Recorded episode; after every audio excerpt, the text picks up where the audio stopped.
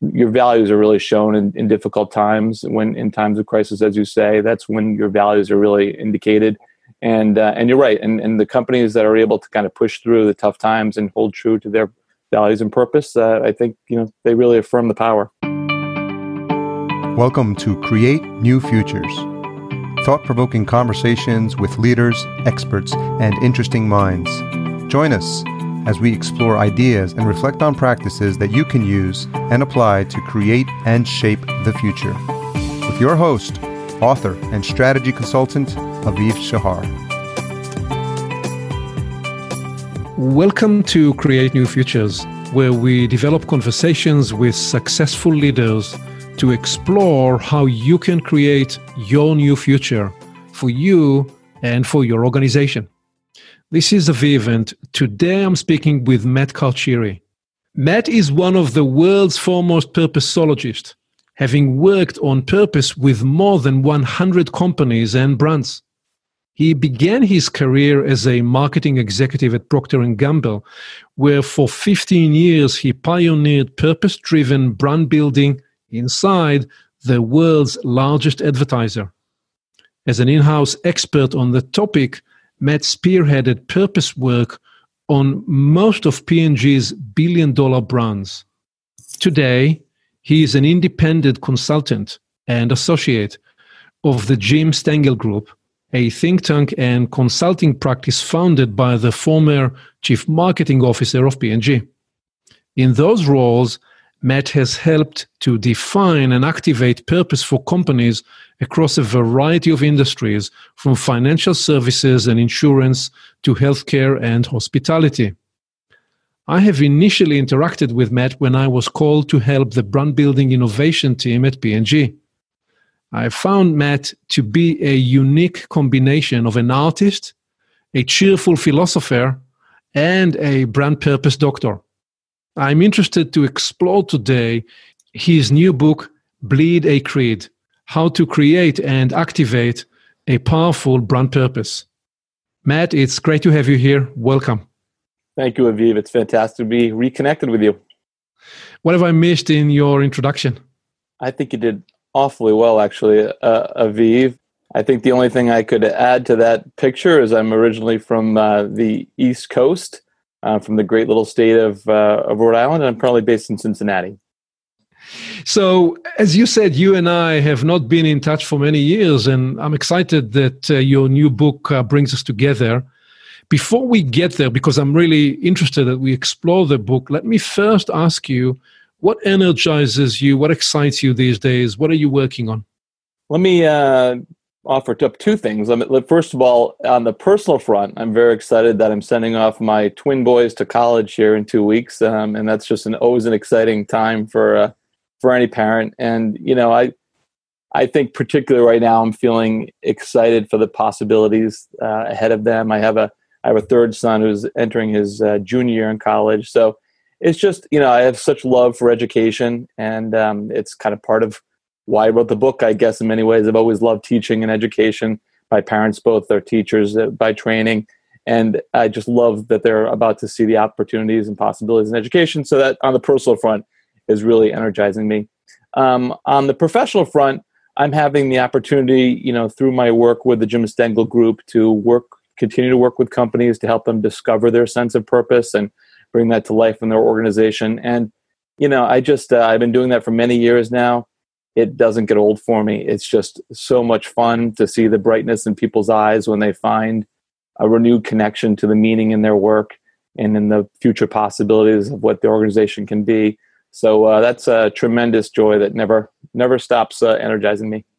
That's awesome. So Matt, what has life been like post P&G when you moved into consulting? Yeah, Aviv, you know, I'll say after 15 years in corporate life, what I really came to appreciate is the value of kind of controlling my own time. That really kind of um, was really empowering to me, and I felt so much more productive and so much more possibility to kind of be able to create my own agenda each day and week to week and month to month. So that's probably been the biggest change, I would say. Probably you've experienced that too, Aviv. Indeed, indeed. And and what do you enjoy most about the the consulting work? You know, there's a couple things. One is I love the diversity of the experience. Um, you know, I learned something new from being part of every new organization, and um, it's it's really energizing. Again, to your opening question, what energizes me is experiencing new companies, new cultures, new ways of thinking, new ways of approaching businesses, and you know, I learn a little bit from each one of those engagements. That's great. So let's talk about your book. Why did you choose to call it "Bleed a Creed"? Yeah, great question. Well, one, it's uh, it's sticky. I think. I think uh, most times people remember the title, which is a which is a, uh, good criteria for a good title. I think, um, but most significantly, it's because of what I'm trying to convey. So I've been part of the um, the journey of purpose for probably 15 years now, Aviv, and I'm a little concerned about what I'm seeing as kind of the current state of purpose, which is it's kind of become almost a uh, table stakes term I think most companies have, you know, or believe they have a sense of purpose. Everyone seems to have a purpose statement, but it's very much feels like a slogan. It's a set of words, right? Some higher order, kind of fluffy language, um, and that's really not when purpose works. It doesn't. In fact, I'll say it doesn't work when it just kind of exists as a slogan above the organization, kind of floating up above. Where um, where purpose really takes hold is when it's part of a real belief system, a system of yeah. values, a real point of view, a worldview. Uh, you know, the, where there's a real vision for how the world should be. You know, mm. the strongest, uh, the strongest purpose-driven companies. You know, the, the, the likes of Airbnb and and uh, and Patagonia, for example. There's a real conviction about how the world should be, and a, and a real a real desire to live out a belief system. So that's embedded in my word creed. I intend creed to say purpose should be more than just that slogan. It should be about a belief system and your values. And then that's the last part. The first part of the title, bleed, is my way of trying to say, and it's got to be more than just lip service. It has to be something that's lived both inside and out. Yeah, that's powerful. And and let's um, let's open and explore more of, of the content of this. But can you first try to give a brief summary of the place of purpose in business and how that evolved actually over the last hundred years because you just gave gave us a snapshot of part of the predicament or, or the pathology of using purpose just because it's nice to have as a slogan. Give us a bit of the the story the 100 years journey of when purpose emerged first in relation to business and, and how it has evolved well, first off, Aviva, I love your question because uh, I think that's one thing that we've forgotten. Sometimes it feels like purpose is just an idea of the moment. But the reality is, great leaders have kind of brought to their companies a great sense of purpose for 100 years, as you say. So, you know, Walt Disney, um, you know, founded his company with the intent to bring happiness to millions.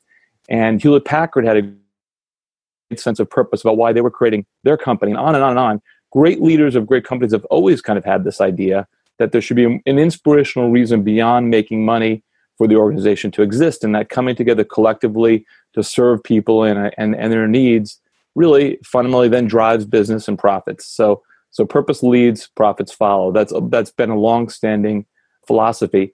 In my estimation and i don't, I don't know if anybody's actually written the, the history of purpose this way but in my estimation that was a prevailing kind of point of view um, call it through the beginning of the 20th century. And maybe it was the kind of, uh, you know, Wall Street greed of the 80s and 90s where that kind of got lost and forgotten and kind of the profit motive really kind of took over. So it may have been forgotten for some time, but then I think probably about the turn of this millennial millennium, in my estimation, we started seeing companies come back. Companies like Nike, companies like Apple had a really strong sense of what they were trying to do for the world that began to inspire more and more brands. And I think the current experience we have right now, which is kind of mainstream brands and companies really embracing the idea again. Right, and I imagine one of the ways to to measure and test purpose is actually through difficult times, not just through times of of uh, when a company thrives and and and grows rapidly.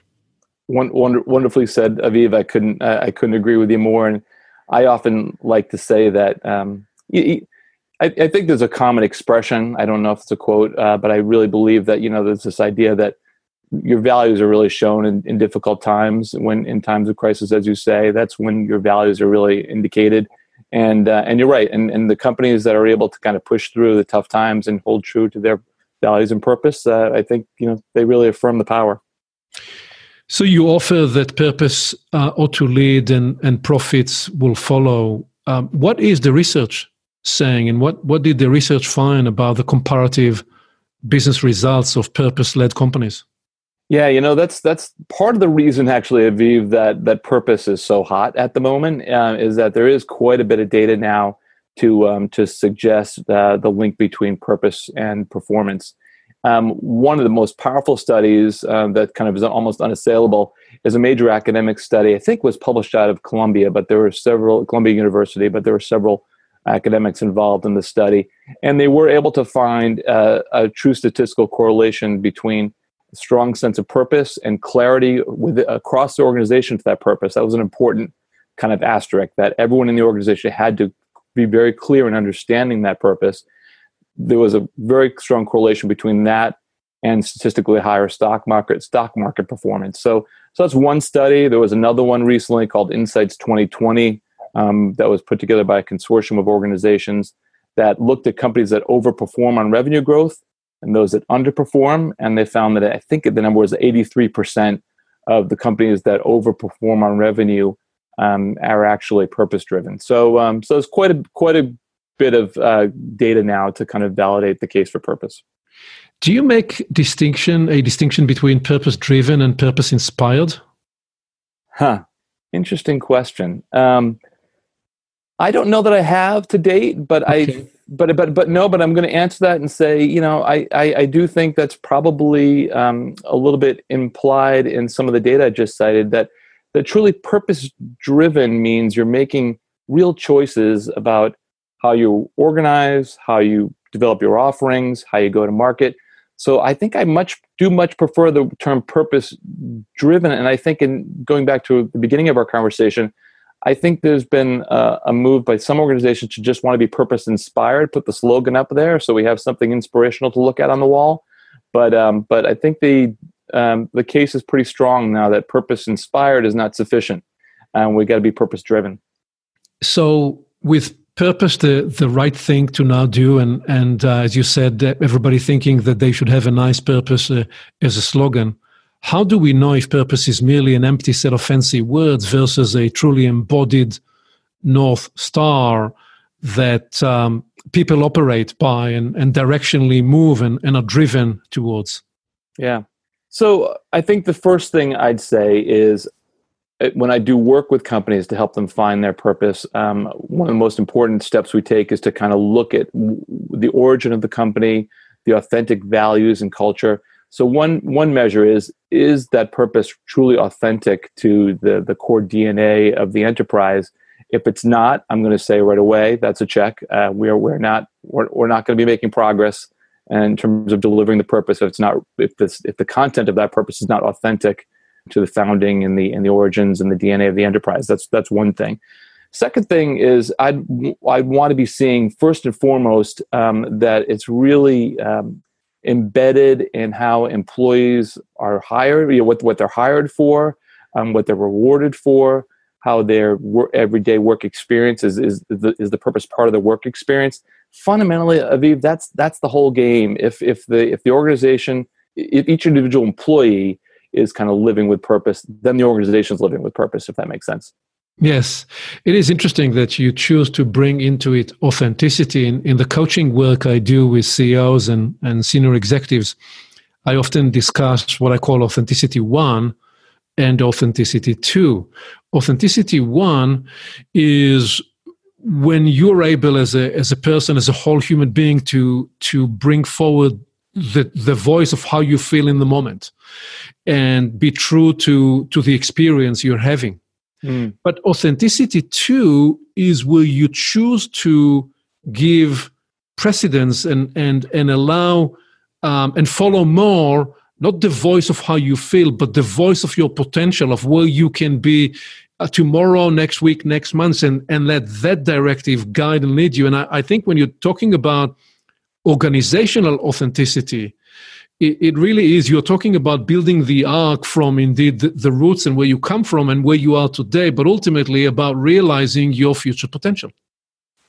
Aviv, I've always loved working with you. I love the way you think. Um, maybe I'm being the cheerful philosopher right now, but I think that's a perfect perfect metaphor. Your your vision, your your metaphor of the arc is exactly right. You know, is it is it grounded in that authentic place? Is it going toward that authentic potential? Um, that really resonates with me. So, one of the examples you give in the book, and by the way, everybody listening to to this conversation, the best thing you can do is just uh, pick a copy of the book and and read uh, through uh, all those exciting ideas. But one of the things, one of the examples you give there is Lego's purpose, and you say Lego's purpose is to inspire and develop the builders of tomorrow. So that's great. the it's a great statement, right? What's that? It's a great statement, right? It is a great statement. Uh, so, so that's Lego's reason for being that directs all aspects of the company's endeavor. And I don't know if you uh, were involved with them or, or, or not. So the question is, we're just using them as a, for instance, as an example. How do they make sure in that case that indeed they they uh, align and measure uh, that all strategies are absolutely aligned to this overarching unifying purpose. How mm-hmm. do how, how how is an organization to go about that exercise? Yeah, so um, unfortunately, I've not had the good fortune yet to work with uh, Lego, although I'd love that opportunity someday. What I have seen actually in in public uh, public forums is that Lego actually has, I believe, they may, may call it their Lego brick or something, but it's basically their strategic plan or their brand plan and, and their strategic business plan. And I have seen that they do kind of put that statement of purpose right at the top and make sure all the choices that fall below are, are laddering to that and, and deriving from that. And that is definitely um, definitely best practice that I've seen. And the companies that really truly are purpose driven, um, the breakthrough is you know when when management actually builds its uh, strategic choices around that and from that, and and we can see clear connections to to it and from it, if that makes sense. Yes, yes, indeed. So you talk in your um, book uh, a little later about the five opportunities of purpose.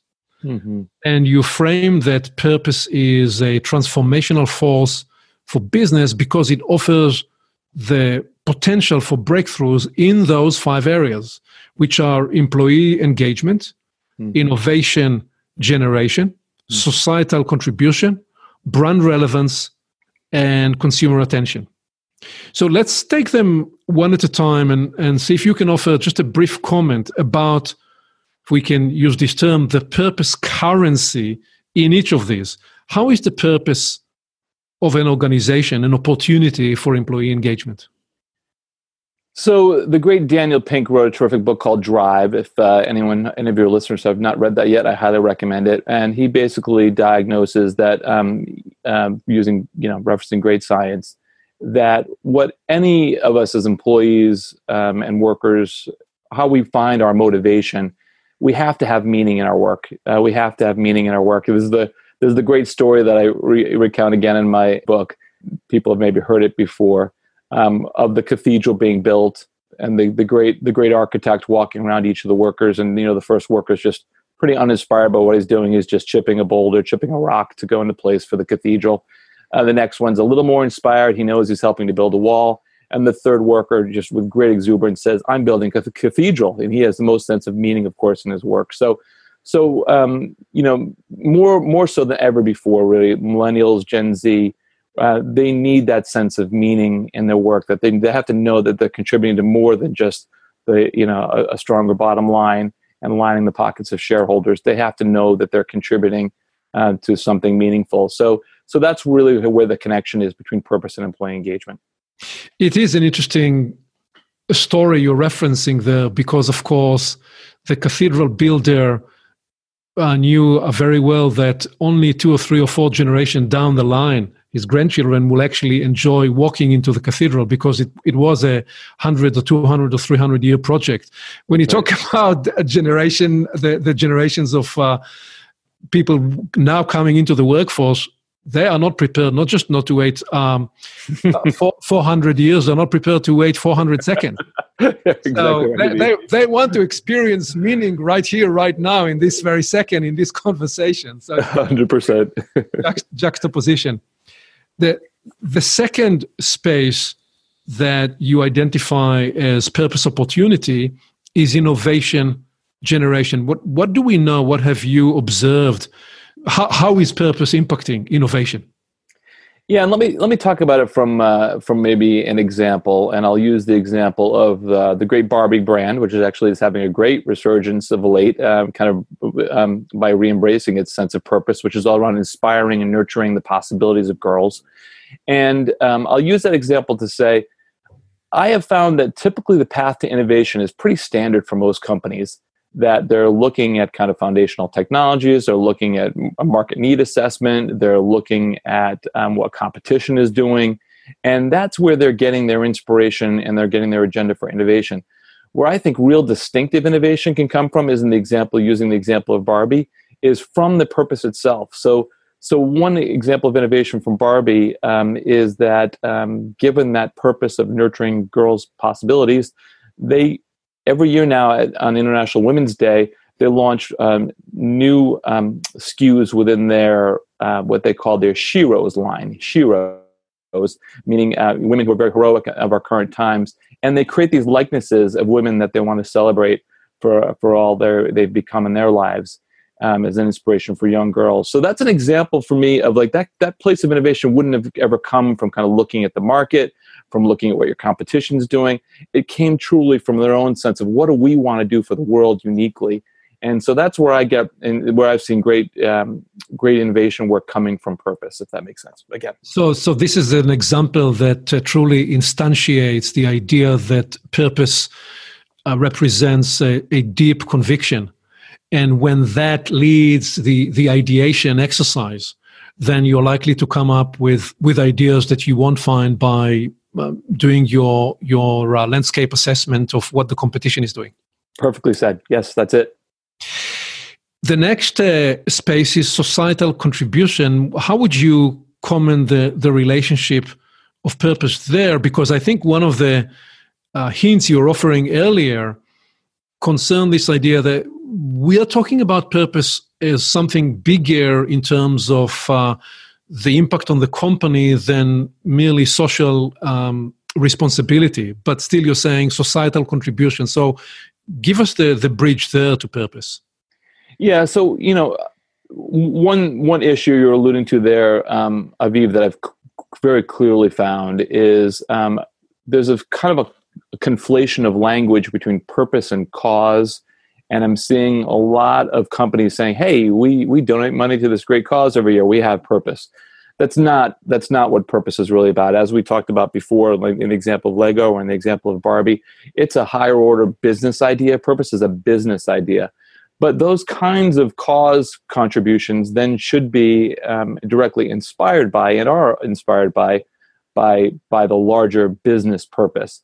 And so that's the relationship there. And of course, you know, I'm just going to, the reason I've included that section of my book is yes, it's an absolute mandate these days. It's a mandate for employees and for customers and other stakeholders of any enterprise that a uh, that an organization is demonstrating social responsibility. But my point of view, where I've seen it the strongest, um, is that the the cause work, the social contribution work, comes from that larger business purpose. It's not just kind of off to the side, left, you know, off in the left field, disconnected. It's it's integral. So that's that's that's what I'm trying to drive at there. The fourth opportunity you identified is brand relevance. How do you mean brand relevance? What is brand brand relevance, and what's the place of purpose in it? Yeah.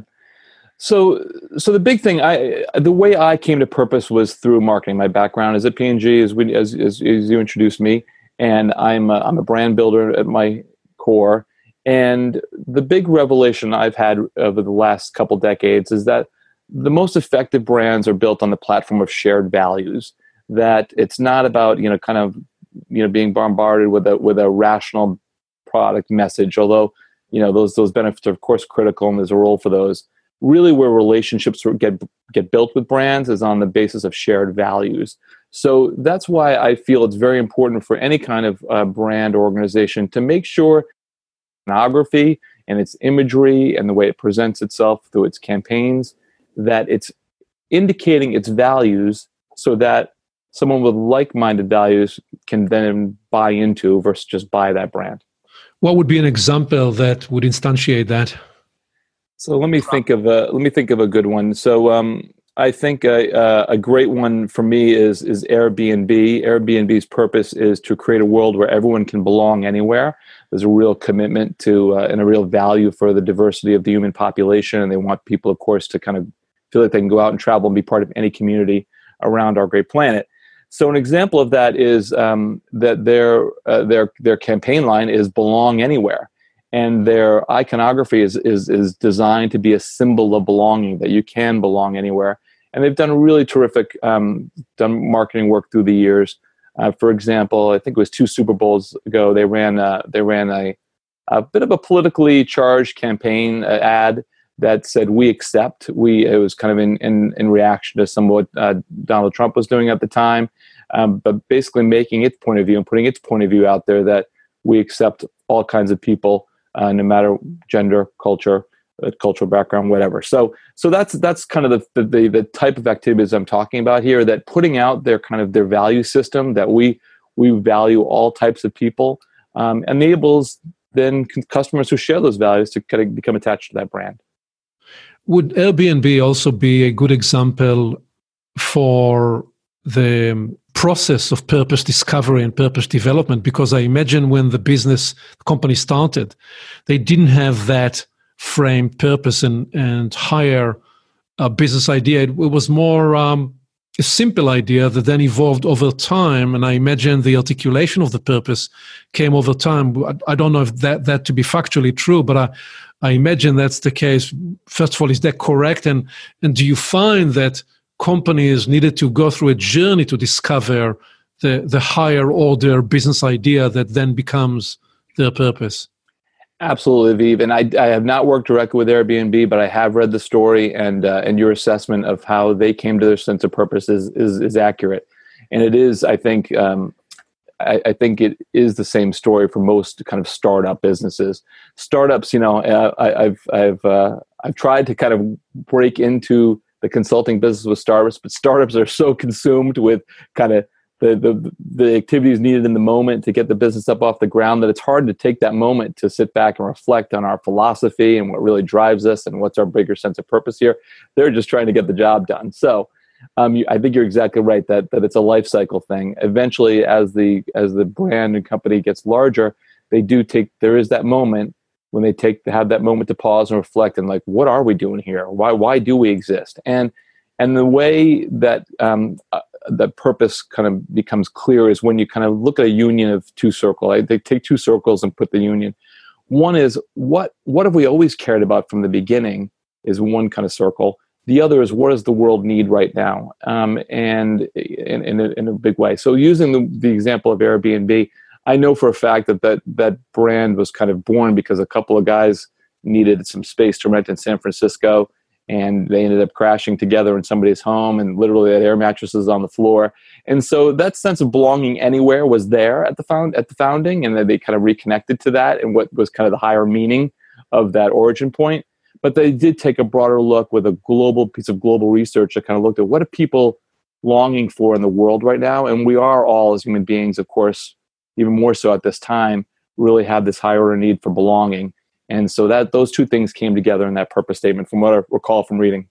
So it's the convergence of of two spheres, the inside out. That's the what do we care about deeply, and the the needs of the world around us. That's the outside in. The convergence of those two spaces. I imagine sometime with the third sphere, which uh, highlights our core competencies and, and capabilities, and and where can we truly uh, make a difference alongside what we care about and and what the needs what needs in the world can we meet. So somewhere i imagine that's part of the architecture of discovery that you're leading uh, with teams where you lead this purpose discovery. Wonderfully said. Your fifth opportunity area for purpose is consumer attention. How is that different to brand relevance and what's the place of purpose there yeah, so uh, so here this is more about kind of social media. Let's talk about a social media engagement. And when you think about you know yourself and for of your, any of your listeners, as you think about the kinds of things you engage in in a social media environment, it's typically not any kind of sales messages to you. Um, where people tend to get excited and engaged is when there's actual real issues that are meaningful in our lives and our society And so increasingly, as you know, we see brands stepping into that space where they really are willing to kind of confront what's going on in the political world at the moment um, or what's going on culturally in society where they see an issue. And that's a real opportunity to engage uh, to engage consumers. You know, I like to say that it's very hard to get the kind of um, mind share you need as a brand anymore just by putting advertising um, on TV or online. Um, the marketplace is so fragmented that it's almost a mandate for brands to be part of the cultural conversation. And so that's what I'm implying there that really you have to kind of lean in with your purpose and your point of view to actually take a stand on what's going on in culture, um, such that people are uh, engaged in, in, in your brand that way. And the brand always begins on the inside, correct? With with the people that work in that organization and, and are part of that endeavor, and do they believe in it for real? Hundred percent. The C, the CEO of uh, of Zappos has this great expression that you know that the culture and brand are just two sides of the same coin, and that is certainly my conviction as well. That really the brand is whatever it is inside, um, and how that becomes then manifest through, through the employees and um, into the world. So, what else have you discovered over and above what you already offered that's critical in terms of strategies, organizational strategies to make uh, purpose believable? Because, as we said earlier, the, the risk, the danger is that purpose becomes just an, an empty set of fancy words. But we're trying, and you're talking about something much bigger, and you already indicated a lot. it, it is about people believing in it on the inside. It is about the the roots of that organization and company. Um, what else? What other strategies have you found that that uh, you you observe that are critical for an organization to bring a purpose to life? Yeah, I'd I'd say there's just one pivotal pivotal linchpin in the in the whole thing, and uh, not surprisingly, it's uh, it's about the role of the leader, um, the role of the CEO in a, in a company. You know, it's it's not cliche to say that culture starts at the top, and that everyone in the organization is is kind of looking to the leadership to decide, you know, what what really matters. Right. Um, where purpose where purpose works, it's because it's it truly is the leader's agenda. That the leader feels it personally the leader has that sense of conviction, has those values as an individual, and uh, and you know people again back to your point on authenticity, Aviv. Um, you know people know if if this is authentic or not for who the leader is and what they really want for the world. Um, so that's that's that's it. It's really kind of comes down to is this is this the leader's agenda or not? Right, right. You are showing in your book the the journey of developing the creed. And one of the points you make is that indeed it is more than purpose. And you are you're explaining in a beautiful way the the place of strongly held convictions and uh, beliefs. What what are some of the tools? What are some of the inquiry processes that you lead to help people discover this? Because one of the challenges again is it's very easy to to grab ideas from the internet or from from others but you're really talking about leading people into a discovery of their mm-hmm. deeply held convictions and beliefs. How do you go about that journey? So, first and foremost, uh, this was taught to me by a great mentor of mine who's also uh, a, a, purposeologist, um, a guy named Joey Reiman, um, who is kind of one of the pioneers in this space. He has a great expression that the fruits are in the roots. And by that, of course, he means you need to kind of go to that origin point. And, and Aviv, I think this is something on the life level that I just have so much passion for too. I, I've recently kind of delved into my family's genealogy, and I just find it at a personal level, businesses at all levels. It's amazing how that Genesis moment, how much is kind of there, and that Big Bang moment of the Genesis.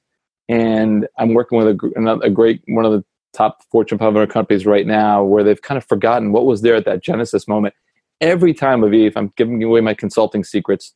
You go to that Genesis moment and you find you find it. It's there. That, that that's the most critical part of this journey. Um, is is starting to um, from that really kind of getting into the mind of the founder, the founding moment, what was going on there, um, because even in companies that are 100 years old, that Genesis is that that created this kind of wavelength that seems to kind of continue to go on and on and on. It's really kind of remarkable to me, and I found it again having worked with over 100 companies and brands. It it's just real. It it's it continues on. So so that's the first that's the first step. And then the other thing that I really like to interrogate within any organization, it's a it's a funny thing, but I like to ask. I like to start from the place of hates. What what are you against? What what what what is an attitude that just doesn't work here? What's a behavior that people just reject? Because it's in those hates and what you're against that you start to really get clarity on what you're for. Mm. Um, so that that's a critical part of the process. And I imagine when you explore and interrogate the Genesis moment, then the art and, and your consulting artistry in part is facilitating, again, the arc from that to the interpretation of that currency into the needs of today. Absolutely. Yes, that, that's 100% right. So, so back to that kind of convergence of two circles, um, you know, the first interrogation is that, as, as we talked about with the Airbnb example, the first interrogation is that origin moment, that genesis, what's real and authentic in the DNA um, of, of the organization. And then there is that whole second bubble of activity in terms of looking into the world. What, what, what are the needs? And that, in many ways, going back to Aviv, your, your metaphor of the arc, it's kind of let's that's the journey. It's kind of straddling those two circles. Uh, we're talking about as a convergence, but that's the that's the journey. What's where does it start? Where are we trying to go? Mm. So you just mentioned your family there, Matt. Let's trace uh, your early formative stages of life and, and specifically what inspired you when you were growing up. Yeah. Um, Aviva, I'm, I'm, I'm, pausing because I've actually had a fairly emotional moment this uh, this week related to this uh, because uh, my I unfortunately lost my mother last year, and my son has been helping my father do some cleanup around the house and he had found uh, some notes that I'd never seen before in my 50 years of life that my mother had written um, during my first weeks of life. And it wasn't extensive, but she said one thing um, that really just uh, struck me profoundly because it's taken me 50 years to identify in myself that she had seen in early, my early weeks of life. She said, uh, underlined, Matt is, quote, all eyes, um, all eyes. Mm. And um, what I've observed about myself over time um, is I've always loved observe observing things. Um, and I, I the, the house where I lived in coastal Rhode Island, there was a big tall pine tree where I loved to climb up every day to the very top and look out as far as I could see um, out into the sea. And I, I believe it was in those formative moments, you know, because I really do believe in this conviction. That's all in the Genesis moments. But I do believe there's something that happened back then in my brain that really got me inspired to kind of observe, to find, to see the bigger picture, to to to try and see farther. And um, and that's you know I think that was probably among the most formative experiences of my life. Wow, you're an observer, you're a watcher, a watcher, you are a discoverer of the long view. Yeah, yeah. I like to say, you know, the way I've kind of internalized it, and here we're getting pretty personal here. I don't think I've even told my wife all this, um, but I, I like to believe that I do have a bit of gift of sight. That I think my that my superpower is is kind of sight, the ability to kind of see where things are going, see the long term.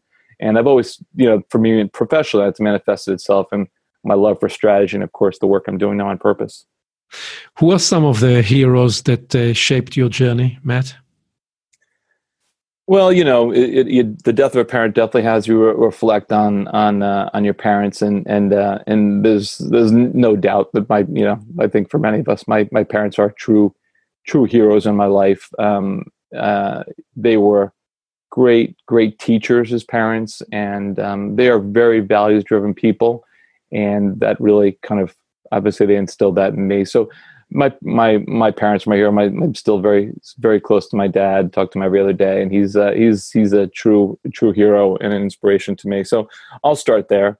Um, and then you know, as I got into my professional life, I was let, just let, super- let's just let's just stay for a moment with with your father. Yeah. Uh, say just a little more about him. Um, he was a governor of the state, correct? That's correct. Yes, two-term governor of the state of Rhode Island. What do you remember? How old were you at the time, and what do you remember from that part of uh, his journey?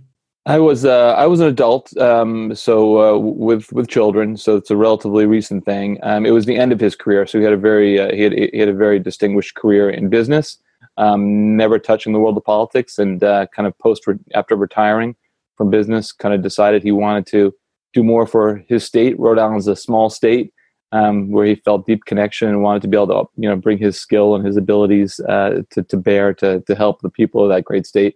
So uh, so it was that was a late in life uh, journey for him to kind of get into politics. Mm. Any any important uh, life centering lesson f- for you observing him making that transition late in life and deciding to give back and and contribute uh, from his experience? Um, well, well, first, this isn't maybe directly going to answer uh, what you're getting at, but uh, I did learn that politics does indeed suck. Um, he, uh, you know, unfortunately, a guy who was going into it with all the best intentions and and a, and a, truly honorable and great man. I could say that not because he's my father, but I think most people would agree he's a truly, truly one of the world's greats um, in terms of his character. And you know, to be taken down and uh, and and and belittled and demeaned um, pretty consistently. It was a, was a tough thing to watch as a son. Mm-hmm. But beyond that, you know, I you know I, I think of course you know I think his his drive to want to contribute to the to the betterment of of others, um, and that really was his you know authentic drive to to to, go after that um, opportunity. Um, you know that certainly has inspired me, and of course that somehow has has driven me to my journey of purpose.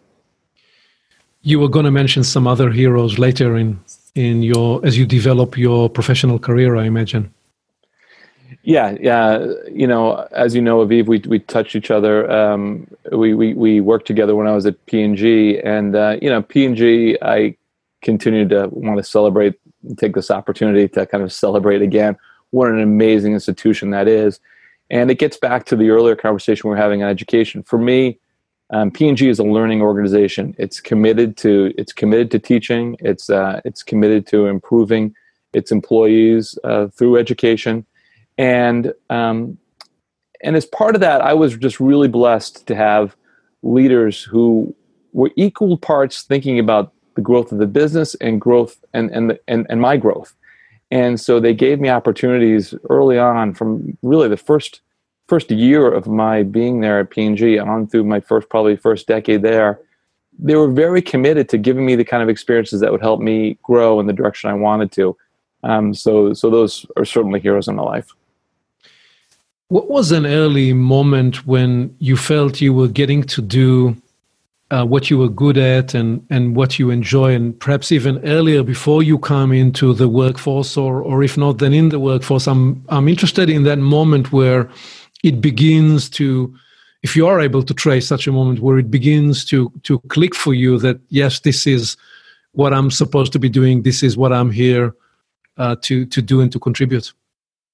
So I'm going to go back to youth um, because you know that's the first place my mind goes. Um, because again, this is a this is a theme we're building here, Aviv, together. But I really do believe uh, in the power of origin moments, genesis moments. Uh, what's what's what happens in someone's youth, and um, a unique thing I took part in when I was a when I was a kid. I was probably I'm going to say eight to nine years old. Was at the time the Muscular Dystrophy Association was encouraging kids in their neighborhoods to um, host backyard carnivals. So so create your own games, invite your neighborhood kids in, raise money through a, through a backyard carnival that would that you would then donate those funds on to the Muscular Dystrophy Association. So, me and my best buddy, we we did that for a couple of years, and um, it was, I think, again for me, a very formative moment when I think about you know my my commitment to kind of purpose now, and that it was a really rewarding thing to see. To organize people together, to bring people together, to see the the joy of the kids in the neighborhood, around that experience and knowing that we were doing good in the process. You know, that was a really fulfilling thing for me that I, that I have to think kind of shaped who I am here in my 50s. Beautiful. So, when did you know you were going to um, become the, the purpose doctor? And I ask this from the perspective that I am perhaps um, and was always on a bit on the other side of the uh, purpose street, and by which I mean that my dialogue with purpose was more in the context of a personal journey, mm. not the brand purpose journey, the, the personal purpose journey. And I became so enchanted by the idea of purpose, and, and I persuaded, therefore, my high school principal to let me spend the last year of high school on my own in the library, surrounded with philosophy, psychology, and, and other uh, thought leaders and, and books. And, and I actually wrote my high school dissertation. I don't know if I ever told you that, Yeah. as an act of personal oath to remember to not forget the, those two decisions, important decisions I made at age 17. The first decision was that life is purposeful, that I'm purposeful, that you are purposeful, that human beings, we all showed up here with a purpose. And the second decision that I made was that therefore my journey will lead me in whatever direction to realize and discover and develop that purpose. I probably didn't have exactly those words at the time. I think my theory of the case at age 17, 18 was a little bit Ayn Randish, as hmm. in of Ayn Rand. but the, the bigger impulse was the inquiry into life's purpose.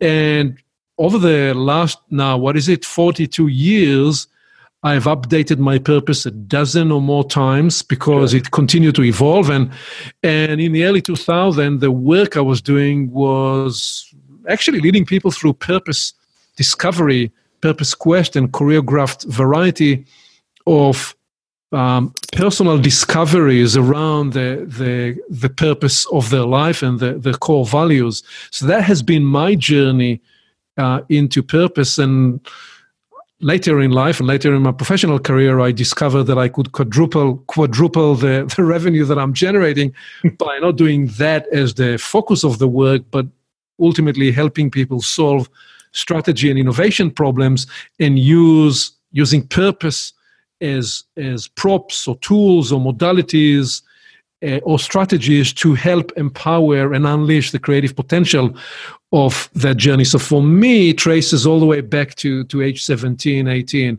what was the moment when you said i am actually going to be the purpose doctor yeah I do remember it, Aviv. Uh, I, I, I, remember it very vividly. Um, so for me, professionally, as I said, I think I've always had some, given my given my background, my my parents, my kind of quote unquote gift for sight, all those formative experiences. I, I think I think the energy was there within me, and it, the moment um, where my professional track changed was um, was a gathering at P&G of P&G marketers where we had the CMO of Coke at the time um, address address the P&G marketing organization, and he had a pretty dire kind of point of view about the state of marketing, where he was kind of talking about, hey, you know, he made the point that when you look at the most reviled um, professions, it's kind of like you know people don't have a lot of respect for your used car salesman, not a lot of respect for lawyers, and not a lot of respect for marketers.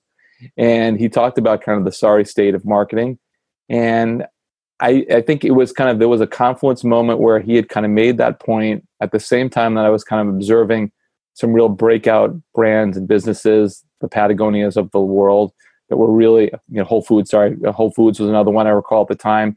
Method cleaning products. I was looking to do a little bit more for the world, and I remember thinking, there's something happening over here with these kind of early, early adopters of a more purposeful orientation that could be the solution for for marketing and business. And as he was presenting the kind of dire state of marketing so it was that it was that moment where i said you know what? That's that's where i want to focus. I see an mm. it's again my gift of sight. I see an opportunity here for the function of marketing. I want i want to be part of that what is your purpose today as a professional as a consultant as a as a parent as a human being? Do you have a, a one unified formulation or do you keep those the personal and the professional uh, separate? How do you how do you tell that story uh, back to yourself in your own mind? Yeah that's great. I i i i, I think I, I do think a little bit about my professional purpose and my personal purpose a little bit different uh, differently i, I kind of hold two different ideas in my head um, but they are certainly related so on the on, on the personal front um, i have kind of discovered you know that analysis of you know what, what's what, what's in my what's in my in my youth origin, my youth truths, I'll call them. Um, as I look at that, I, I think I've always been inspired to kind of create meaningful experiences among the people I'm with. So, so with my family, I'm always looking to kind of create and have meaningful experiences, whether that's you know just going on a great hike together, family meals together. It's I'm always kind of focused with friends, with anybody, kind of having kind of this, this these meaningful moments. So that's that's on the personal front, which of course is connected to what I'm doing on the professional front as well, where I'm kind of trying to help employees and, and organizations find their higher order meaning as well.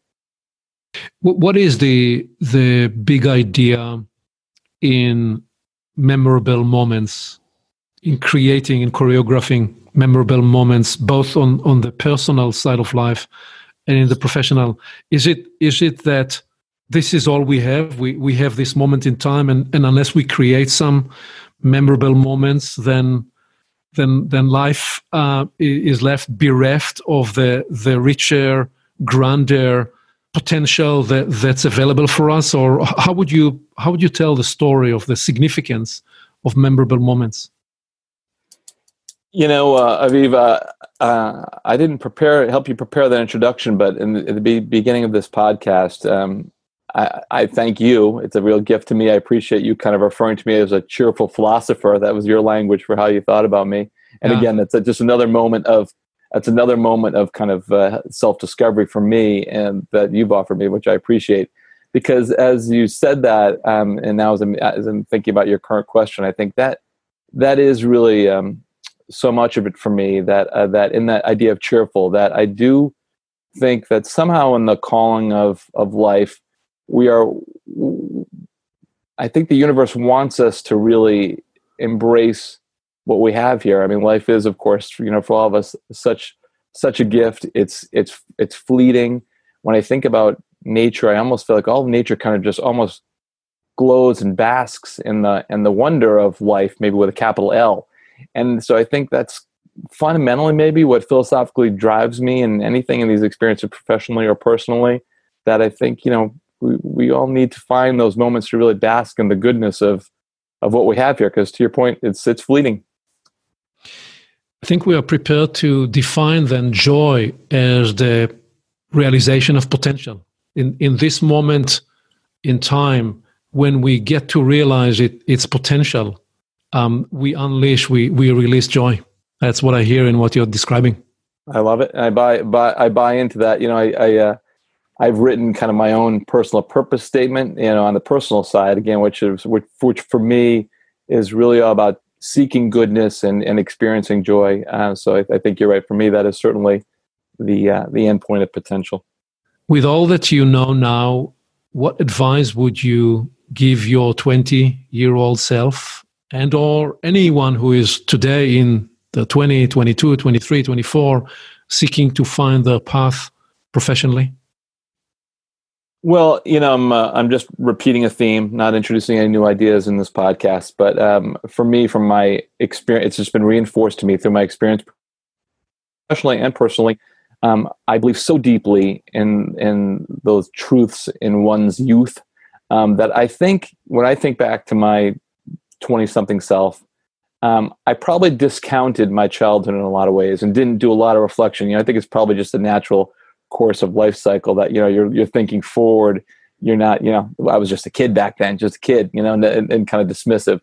Um, but i think if i could have talked to myself again now and, and offering some thoughts to a current 20 something it's to don't discount that. In fact embrace it really study it um, before it's too far too far in the past.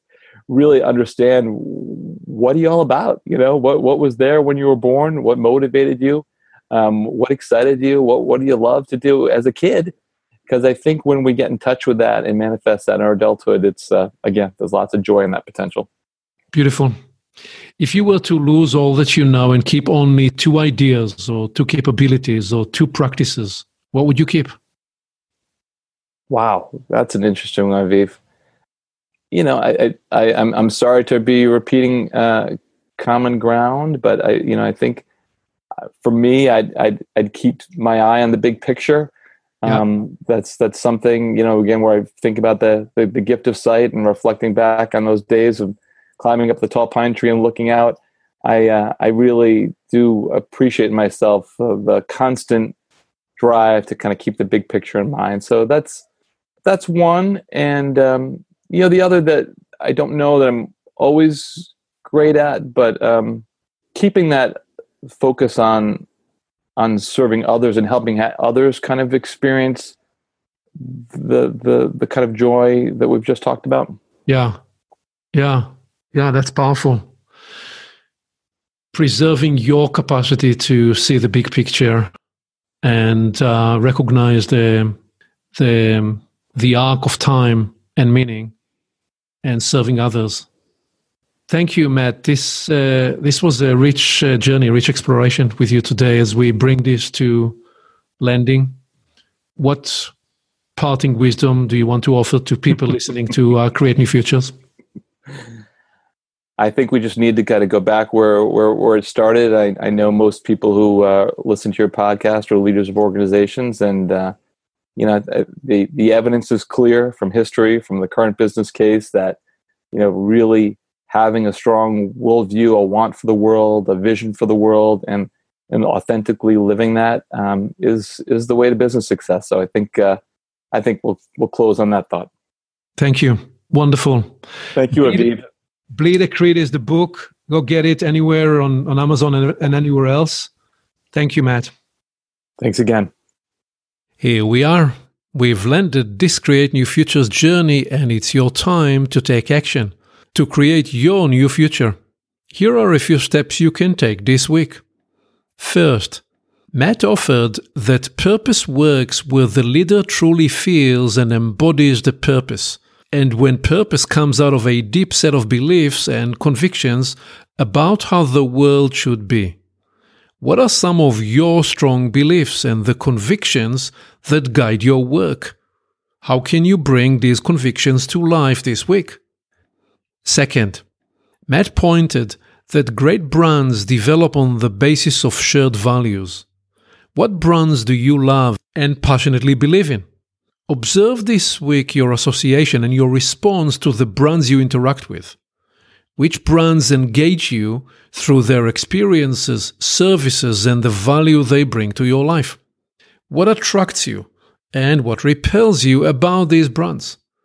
Use your experiences and engagement to learn about brands and also to learn about you and your values. Third, Matt describes the power of identifying the origin moment, the experience that is the genesis of who you are and that reveals your formative instincts and passion. For Matt, it was, as a little boy, the thrill of climbing up the tree to see the world from above and gaze far into the distance. That experience revealed Matt's core impulse to see the big picture and to get the long view. What is your origin experience? The one that revealed what you instinctively felt compelled to do. Discover those early passions to find how they can empower you today into new horizons of possibility. One more thing you can reach me directly by phone and on email to explore how we can help you and your team create your new future. See you next time.